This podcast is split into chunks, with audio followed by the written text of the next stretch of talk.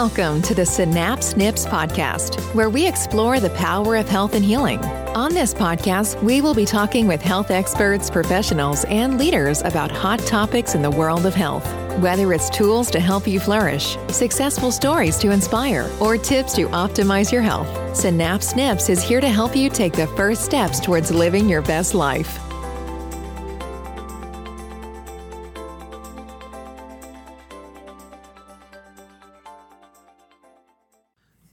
Welcome to Synapse Snips. I'm Dr. Troy with Dr. Josh and Marquis. We're here today to talk about head pressure.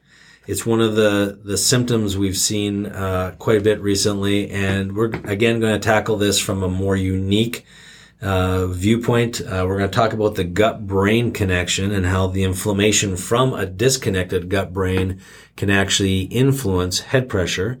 And we're going to talk about a few of the most common scenarios that are allowing for the head pressure right now. So when we think about head pressure, what's the first thing that pops in your mind as far as, and I'm talking to Dr. Josh, you can answer too, Marquis, if you want, but what's the first thing that pops into your mind when it comes to the cause of head pressure? Yeah.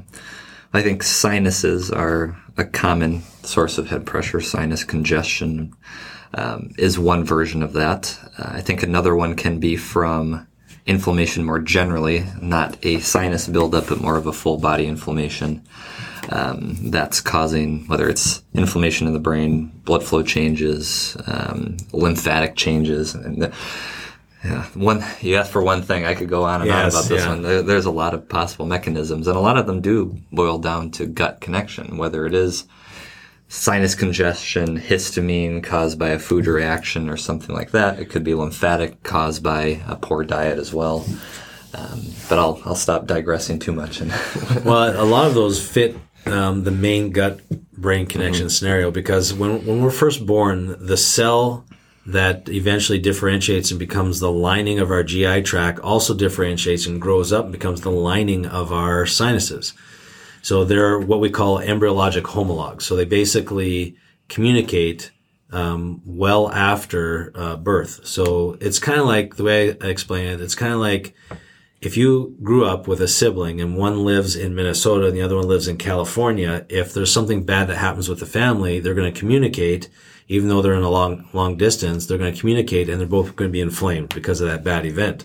If you have a gut reaction to, let's say, dairy, and you produce mucus. Mucus is an immune system response. It can cause the mucus in your sinuses to increase. And then that basically causes some of the head pressure.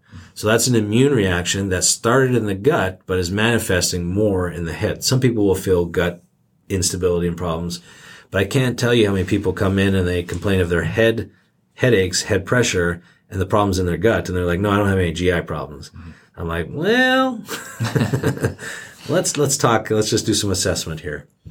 And so we see a lot of that with food reactions, like you said, infections in the GI tract. Also, the opposite can happen too. So you can have an infection in your sinuses. You can have a hidden infection called Marcons that causes head pressure, or ones we treat a lot, SIRS, which is chronic inflammatory response syndrome from mold or Lyme. Mm-hmm. You can have a swelling in your head where the infection is more in the head area. It'll affect the brain, which then causes problems with the gut. So that's a two-way street. So the problem can be in the gut or it can be in the brain, but they do connect and communicate with each other quite a bit. And we do see people with SIRS or chronic sinus infections. You can even develop leaky gut really quickly with an infection. And now we know just from one head trauma and one concussion, it can actually induce leaky gut because of the problems with the nerve support in the digestive system. So the brain-gut or gut-brain connection is so important to really your overall health and well-being. One of the reasons why we brought up head pressure is because we seem to be seeing a lot more of that. So that means right now there's a lot more problems with the gut or the brain. Yep. So let's talk a little bit about what you're seeing as far as any challenges with the gut or brain more recently. Yeah. First, I want to say it is amazing how this gets into a vicious cycle. It does. All the things that we could talk about feed off of each other. And for me, the way that you go about untying this is usually needing to address the gut first and making sure that that's healthy. It's interesting. We do see a lot of post-COVID gut issues. I mean, that's a symptom that's known with COVID anyways. I can't tell you how many people come in even as a primary symptom of COVID and post-COVID saying, I just can't quite get a hold of this gut situation after COVID. And that can be a consequence of the inflammation from the infection, the spike protein from the infection, a different reactivated infection after COVID. But then that manifests very often as the head pressure situation. I've even seen with COVID, the people that get the sinus aches and pains, the sharp stabbing pain in their head with COVID, many of those people actually get a shifting of their occiput and they develop a sleep disorder, the upper airway resistance syndrome, and then that will eventually lead to GI problems. So if left untreated, you're going to end up with some digestive stuff post-COVID. So we are seeing a lot of that, and that's very common. From the flu can cause that, and other sinus infections can cause that. But just because COVID's been so in our face the last couple of years, we're seeing that being one of the main contributors to that problem right now. Yeah, and even though I would say with the current strains of COVID being in general, not completely, but in general less severe from a respiratory perspective, we still see severity from these types of secondary issues like the head pressure. And it's not something that's going to bring you to the hospital and be life-threatening, but it certainly is debilitating. Yeah, and we've seen with people who have gotten COVID or have had negative reactions to the vaccines be more prone to getting other infections. And so we see parasites. We talked one of our previous podcasts, a lot of our long haul COVIDs, especially at that time, we were identifying as an underlying hidden Lyme or mold that was there, but they didn't know it. So we are seeing these other infections kind of pop up, and even some strange ones. I've had a lot of patients recently where they come in and they have all the symptoms of that strain of COVID, but they test negative for COVID. And so I was speaking with a group of medical doctors from two different hospitals and just seeing what they were seeing, and they were finding the same thing. And they were treating it more like influenza B than they were COVID and getting results. And so that's fairly consistent with what we were seeing as well. But it was just a different type of infection that was not identifiable. And we see that with parasites and other things too. Opportunistic agents can sneak in there and then cause disruption as well as far as infections. And for us to be protected, anything that compromises our sleep, the sleep is what cleans the brain basically every night. Your brain, the glymphatic network, gets activated with sleep.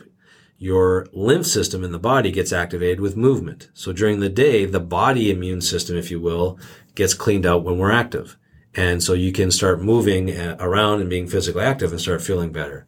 In the brain, it's the opposite. You need that deep restorative sleep to activate the immune system part of it to clean the brain. If you don't, then the nerves or neurons literally become further apart, and we start to get these lapses in memory. You forget why you walked into the kitchen. Different thing, where are your keys? Or you find your keys in the fridge in the kitchen. So these are important things just to pay attention to, and to help the gut-brain connection. We start with the gut always, but I want you to hear this part of it too. We have to treat them simultaneously at some point to get some finality or some conclusion for improvement in the health. And making sure you're sleeping deeply is crucial for gut-brain connection and reducing that overall inflammation. Because if you don't get your brain healthy, then your gut will not recover. The brain's got to be supporting the gut, especially the brainstem, the vagus nerve. But we see a lot of inflammatory stuff in the brain just completely keep the gut in an unhealthy state because it's not being supported. Yeah. We talked about this in our last podcast about energy production. Yep. And we see a lot of deficiencies, especially in B vitamins, certain B vitamins, causing energy breakdown, especially in the vagus nerve and the coordination of the gut. So this is one of those catch-22s you get into where, okay, well, you got to fix the gut, but sometimes you can't if there's not enough support from the brain. And you can't fix the brain because there's not enough energy available to actually fix that either. Right. And so that's where it does become more complicated in some people, where it's not an easy, like, okay, you're going to take this one supplement's going to fix your gut. Sometimes it's a little bit of a wrestling match to figure out how to get all these systems back online together. Yeah, I'm glad you said that, because some people will come in and say, well, I avoided dairy, it didn't do anything. Mm-hmm. I felt like a little better, but it didn't do anything. That's like trying to empty out a boat that's sinking with a little teaspoons. It's not, it's just one part of it. So you don't just give up and say that didn't work. There's a multifaceted approach, and there's many things that actually will influence it. That's why we'll work on the gut, but we'll work on 3 or 4 things simultaneously with the gut, and then start to bring in the brain stuff and make sure the sleep's good. And so a lot of times you have to tackle this from multiple points of view and from multiple areas, supporting the body in different ways. And that's why eventually we know you have to get support to the digestive system and the brain at the same time. So let's talk a little bit about what some of those things might look like. For me, anytime we can decrease stress and improve sleep, it helps the brain and the gut. So most people, just like you said earlier, if people come in and say, I tried dairy, it didn't work. Or the other thing I hear all the time is, I sleep normal. And then we look and assess their sleep, and it's horrible. Terrible. Yeah, they don't even know they have a sleep disorder. Mm-hmm. They're like, I wasn't waking up, so I didn't figure I was that bad. I'm like, yeah, but do you wake up with energy? Well, no. Do you remember your dreams? Not really. Do you have to take a nap midday? Always. I'm like, well, there's probably a sleep disorder there. And more often than not, when we are fighting some level of inflammation or infection or something, you do require more deep sleep to recover from that. Yeah. I like IV therapy for some of this, because if you can't absorb anything, how do you kickstart the process? Because supplements can be helpful, especially the types of supplements that are going to stay pretty local in the gut lining to reduce inflammation. But if we need to get, especially like B12, for instance, B12 is hard for your gut to absorb. Yes. It's common to see suboptimal B12. B12 shots are a great way to bypass that. A Myers cocktail that has a lot of nutrients is a good way to kickstart the process. Myers cocktail's an IV. It's not like a happy hour. yeah, thank you. Yeah, yes. Yes, at the Synapse bar. Yes. So the Myers cocktail IV has a variety of B vitamins and vitamin C and minerals to kickstart that process. And some people can benefit from just a few of those to get the process going, and then they don't require that going forward once the gut is better. Yeah, I have an autoimmune patient who big, long history. So there's a lot of players involved, but was going blind from the autoimmune condition, and a lot of things were not working with the internal organs. And so got back on track with a lot of things. And her first glutathione IV, she said she felt like her brain turned on. And there was still a long way to go from that, but it was the first thing where she noticed that she actually things started working again. She was so nutritionally deprived from her condition that just that one IV brought her system back to life. And glutathione doesn't even affect the brain directly. It affects the liver's ability to detoxify, and it's a major antioxidant to help with it can help with the blood vessels and clearance of metals or things that are a little heavier lifts, if you will. It's the strongest antioxidant in the body. So it's like the bodybuilder of antioxidants. Mm-hmm. Yeah, and we mentioned COVID too. More severe COVID situations are linked to lower glutathione levels. Yeah. So there's a lot of, if you can keep your glutathione levels high, and this is good for this upcoming flu season as well. So we see that with flu status, vitamin D and vitamin C and glutathione for the flu as well. So vitamin D, get as much sun as you can over the summertime without getting a sunburn. Take vitamin D in the fall, especially in the northern climates. And then IV glutathione and Myers cocktail for the fall is a great way to actually enter a flu season if you have any concerns about COVID or influenza A or B. Mm-hmm. We've had a lot of success with that, and keeping that status high is one of the theories as to why certain people are doing okay. Mm-hmm. Like sitting here at this table, there's a few of us that really, I mean, we've been treating COVID since the beginning. Mm-hmm. And I've been blessed to not miss a day of work through this whole process, and I'm old. Correct me if I'm wrong, I don't think Marquis has either with the... Test positive? No, none of it. No, so I've got little kids at home, so they bring home all the germs. Yes. I don't talk to my kids. So. Yeah, you had it that one time. I don't talk to your kids. Yeah. That's also another way to reduce stress, by the way. Yeah. So we've seen ourselves and patients do well with. We're trying to figure out why certain people just are unaffected. We don't have that solution 100% yet, because I have a few patients too where I suspect they would have not do well with COVID, and I have concerns, and they still haven't got it. Yeah, they haven't had symptoms or tested positive, and right now, which I mean, how? Yeah, after this amount of time. Yeah, how after everything? How is that possible? Oh. So we'll when we get that answer, we'll let you know. But for now, one of the theories is glutathione status. The other one that we found was melatonin status, which is another reason why kids do so much better with it than adults. And so melatonin is a deep sleep hormone and part of the gut brain connection. We do know that people with inflammation did worse in general. So if you were inflamed, you tend to do worse with it. But especially gut stuff. Especially gut inflammation stuff, as an indicator of poor COVID outcome. Yeah. Mm-hmm. Yeah. So do your best. If you have head pressure, try and get to the bottom of it. I know a lot of people like to try and look at taking Tylenol, sinus decongestion, stuff like that. I've had people go to that, but it's not the real fix. So we're seeing more of it now. Look at the gut, look at your sleep, and decrease your stress levels. We encourage you to talk to your kids, just so we're clear on that one. And just take care of your foundational basics, and you'll be surprised a lot of times that the head pressure does go away.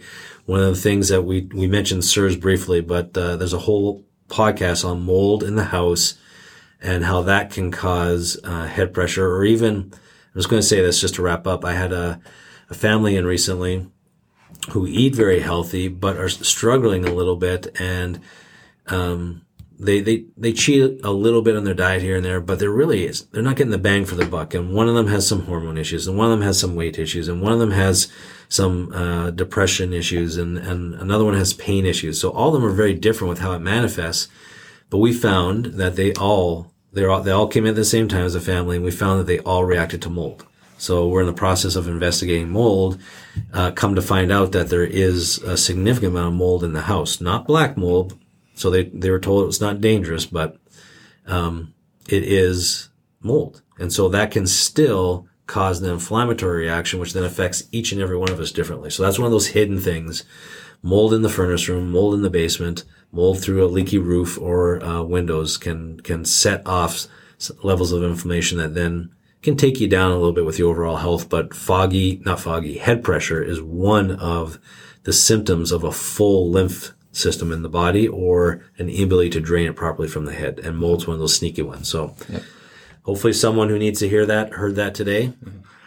We want to thank you for your time again. And we always appreciate the good positive feedback and the requests for more. So stay tuned. There's going to be more Synapse Snips coming along. Have a great day, and God bless. Thank you for listening to the Synapse Snips podcast. If you like what you heard, subscribe to the podcast and share the podcast. To learn more, check out our website at www.officialsynapse.com. Until next time, this has been Synapse Snips podcast. We'll see you on the next episode. This podcast is for information purposes only and should under no circumstances be considered medical advice or substitute for medical care. Any information given in this podcast is not intended to diagnose or treat any disease and is at the user's own risk. Please first consult a licensed healthcare professional.